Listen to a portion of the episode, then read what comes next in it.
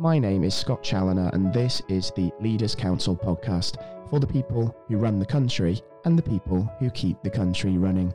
You join us on a very cool winter's morning here in the capital, and I'm delighted to say that joining me on the show to hopefully add a little bit of warmth to affairs this morning is Bryan Adams, CEO and founder of PH Creative.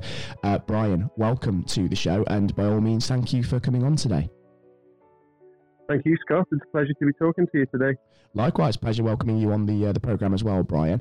Um, now, uh, just for those regular listeners tuning in today that might not have heard of you and your business, PH Creative, you're a leading employer brand agency, I believe I'm right in saying, aren't you? Yeah, that's right. So we help organisations, typically global organisations, to brand themselves to be more attractive and relevant to talent rather than attracting customers. And obviously, the business has been around since around about 2004, I think I'm right in saying. And since then, you've grown the business into one of the sort of leading um, businesses within your industry in the world, I think it's fair to say. Um, what was it that sort of made you think that going into business for yourself and establishing your own venture was going to be the way for you? So it was quite a spontaneous decision, actually. I was uh, 26 at the time, so I'm, I'm aging myself. Um, and I was in a job that I loved, but um, I was put in a difficult situation by a, a boss that um, didn't uh, treat people too well. So I actually quit spontaneously and started the company the next day. And it's interesting looking back because uh, I always thought one day when I grow up, I'd like to start a company, but it took that inciting incident um, to to force me over the edge and make me do it. So I'm actually really grateful to have a mean boss many years ago um, because that's what got me started. Yeah, I suppose the people that we encounter, it's the negative experiences as well as the positive ones that can almost sort of rub up on us in the right way and almost inspire us in a sense, isn't it? And uh, like say, people always talk about um, sort of the inspiring leaders from sort of years gone by, either living or dead. But it's important to also value the negatives and the setbacks like that because I suppose they're part and parcel of success, aren't they? I mean, it's how you respond to things like that and how you bounce back and go forward. And like say, you've gone forward by building your own business and it's worked out incredibly well.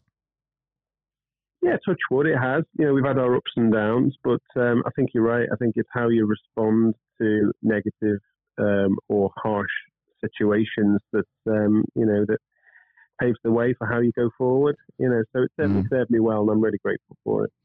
Yeah, and when we talk about ups and downs as well, I suppose the biggest challenge that probably any business has had to undertake over the last couple of years has been the COVID 19 pandemic and all associated with that. And it would be remiss of us, of course, not to touch on that.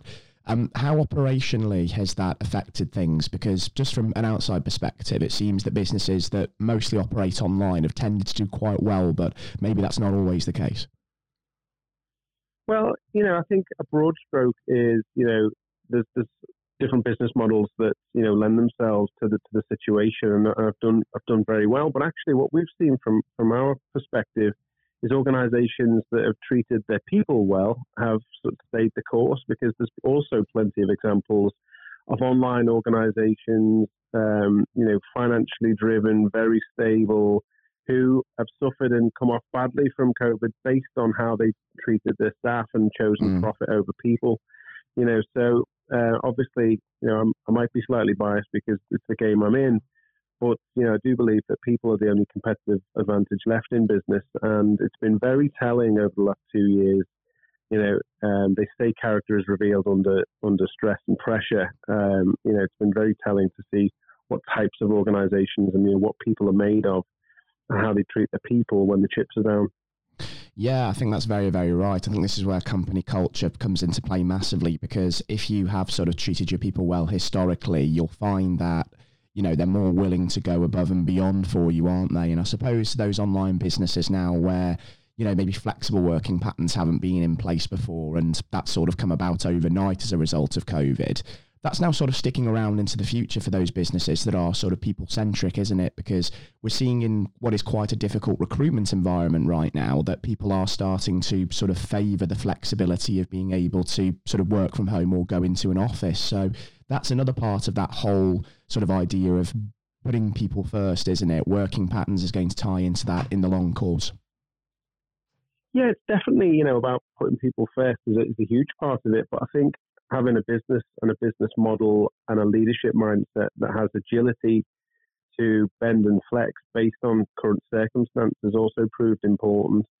Um, you know, and you see massive organizations, even giant like tech tech giants like Apple and Google insisting on people coming back to the, the office have suffered because of the rigidity of those rules. And, and actually, it's, it's a it's a candidate or employee, employee market. And I think the brands that are winning and thriving and growing um, and, and getting brand equity at the moment are the ones that aren't just putting their people first, but demonstrating that they've empathetically listened and changed their business model as a result. Um, you know, and I think this is a massive opportunity for organisations to demonstrate that. It certainly is. I would um, agree with that for sure. And obviously, although models might sort of been in place within certain businesses to make sure that their staff could deal with COVID as best as possible, um, in your case, uh, Bryan, was it still sort of a challenge maintaining kind of morale and mental well-being, considering all of the isolation that COVID brought? Oh, without a shadow of a doubt. I mean, we had our challenges like everybody else. We had to change and we had to listen to our team and you know try and cater for them in terms of what they needed. And what we found as a as a leadership team is we have to think and care way beyond the job. It, you know, we we reach far into people's personal lives to consider the context of how they were dealing with COVID themselves. Um, on top of that, with the business stress and strain of um, people pulling back in our industry from um, investing or moving things forward, certainly from a, a, recruitment perspective for obvious reasons. So it was extremely tough, but um, coming out the other side, I think you know we we we've proved that we put our people first, and we've got stronger for the um, for the experience. You know, and we we made a number of decisions to um, to try and protect our people from a health perspective, try and protect them from a, instead of letting people go and preserving um, profit. You know, our team could see that we put them first, and you know, coming out the other side, and there's a bit of luck involved there as well. Um, you know, we've come out stronger, and now the industry is booming, so it's you know everything's rosy again. But you know, it's peaks and troughs, and I've seen the ups and I've seen the downs over the years. Yeah, exactly right. And we talked about there the value of putting people first in any industry, really. But um, are there any other sort of positive lessons that we can maybe sort of take away from the pandemic from your perspective that you think we're going to sort of carry moving forward? Well, I mean, again, speaking with a you know a, sort of a biased sort of view of the market, it really has reinforced the value of, of brand and not just positive sentiment or doing the right thing, but also focusing um, an employer brand on and, and aligning it with uh, the intentions of, of, of, the business. And you know, we're in a position now where people going through the, the, the great resignation or the great epiphany, as I mm. call it. People are sort of reevaluating everything. So I think organizations that can go along that journey with people and recognize the, how the world has changed and it in, introduce some element element of citizenship into their employer brand or just their business practice I think we'll get the attention of a great talent market and, and take strides forward. Yeah, that's going to be incredibly important working practices and that culture, isn't it, moving into the future? Because it's got, it's starting to show, isn't it, that if you're not sort of catering to the demands of the sort of prospective employees out there, you're not going to be able to tap into that talent pool. That's absolutely right. Um, considering Bryan everything that we've talked about already, um, I have mentioned, of course, that some of our viewers that tune into this do tend to be of that sort of younger entrepreneurial mindset. Let's say, so maybe one or two of them have their own big idea to start a business themselves. So, based upon your own experience, not just of course through COVID, but also of running your business since it was established, what sort of single piece of advice would you sort of give somebody like that to really sort of get on the road success in starting their own business based upon the experience that you've had? Yeah, so um, based on my experience, there's there's never an optimum time to start something. So if you have an idea and you've got an itch to scratch, like now is just as good a time as, as any. You know, they say the best time to start a new business was ten years ago. The second second best is is right now.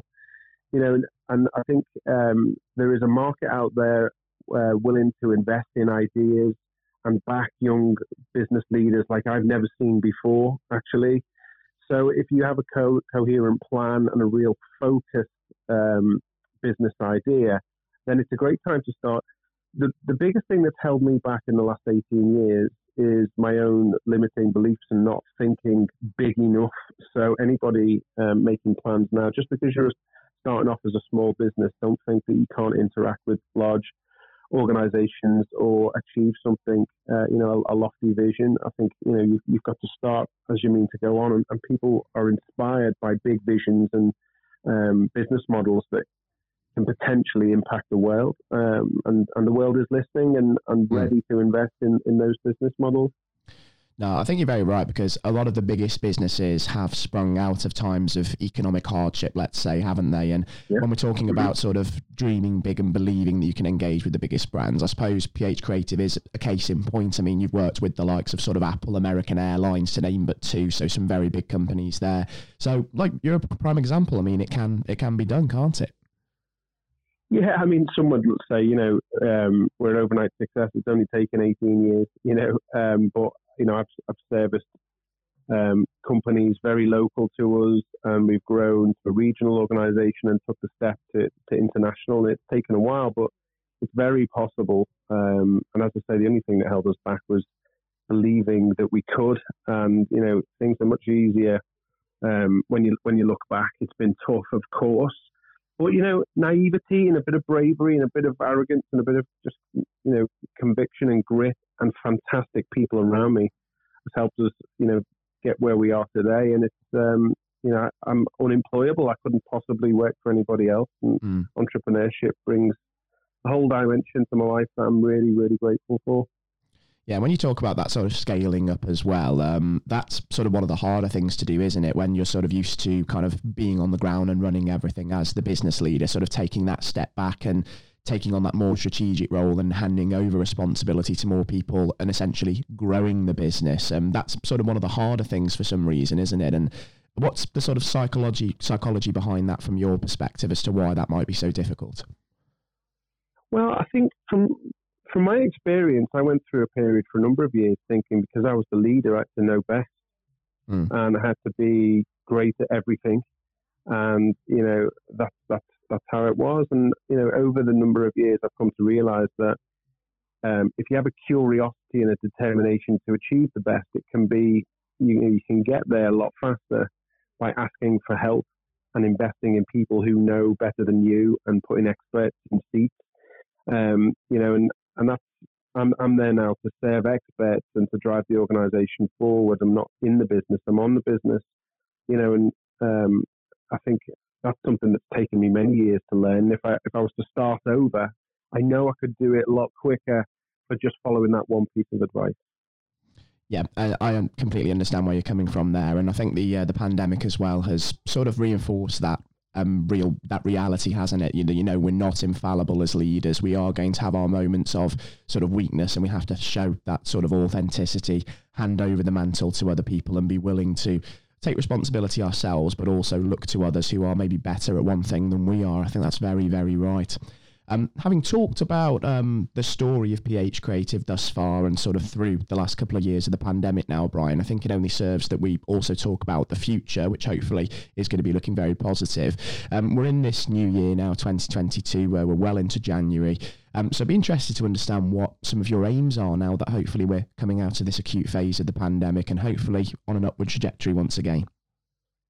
yeah, so we had a very flat year the first year of the pandemic, mm. but um, the, last year we doubled in size, and this year we're on target to double again. So we're we're in a blitz scaling growth uh, period, which is which is fantastic, and I think we've probably got about 12 months to 18 months of um, of significant prosperity to, to come in terms of acquiring new customers and growing accounts. Um, and then, you know, I think we we we've got to grasp that nettle and um, and take the opportunity while it while it's here. So that's what we intend to do. We're we've just moved, um, opened up a territory in New Zealand. We're we're going to be in Melbourne and Sydney um, before the year's out. Uh, you know, we've we've got a lot more recruitment to do ourselves, but it's a very exciting space to be in because organisations have learned the lessons that employer brand can make or break organisations. So you know, we're in a little bit of a purple patch. Um, it's not going to last forever, but we're going to take uh, every opportunity as we can. And you know, a lot of our business is consultancy, but uh, more than a third of our organization is based on recruitment technology as well. And that's definitely something that um, has added to the bottom line, has de risked our, our business model, and something we're keen to grow in the near future. It's absolutely amazing, isn't it, that we can talk about those words expansion and growth, especially internationally, yeah. given everything that's gone on over the last couple of years, and a real testament to the resilience of British industry as a whole. And of course, mm-hmm. your own business, Bryan, fantastic. And I do wish you all the luck in the world, of course, in sort of making that expansion a success. And, you know, ideally, I actually think over the next 12 months, I'd relish the opportunity to welcome you back onto the show just to sort of catch up on how that vision is being borne out, because it sounds like it could be very exciting times indeed. Yeah, absolutely. I'm, you know, I'm, I'm really proud that we started um, a little in a bedroom in, in Liverpool, and we've now got offices all over the world, and we're working with some of the biggest brands on the planet. So I'd be delighted to, to come back on and uh, you know, further that story and let you know just how much world domination's happened between now and then. Mm. And for those tuning in today who've got that idea, if this doesn't sort of give you that inspiration that you need, I don't know what will, quite frankly. Uh, Bryan, it's regrettable that we've not got more time on the show this morning because I literally could sit with you all day about this. But thank you again so, so much for coming on. And do as well take care and stay safe with all that's still going on as well. My pleasure. Thanks a lot, Scott.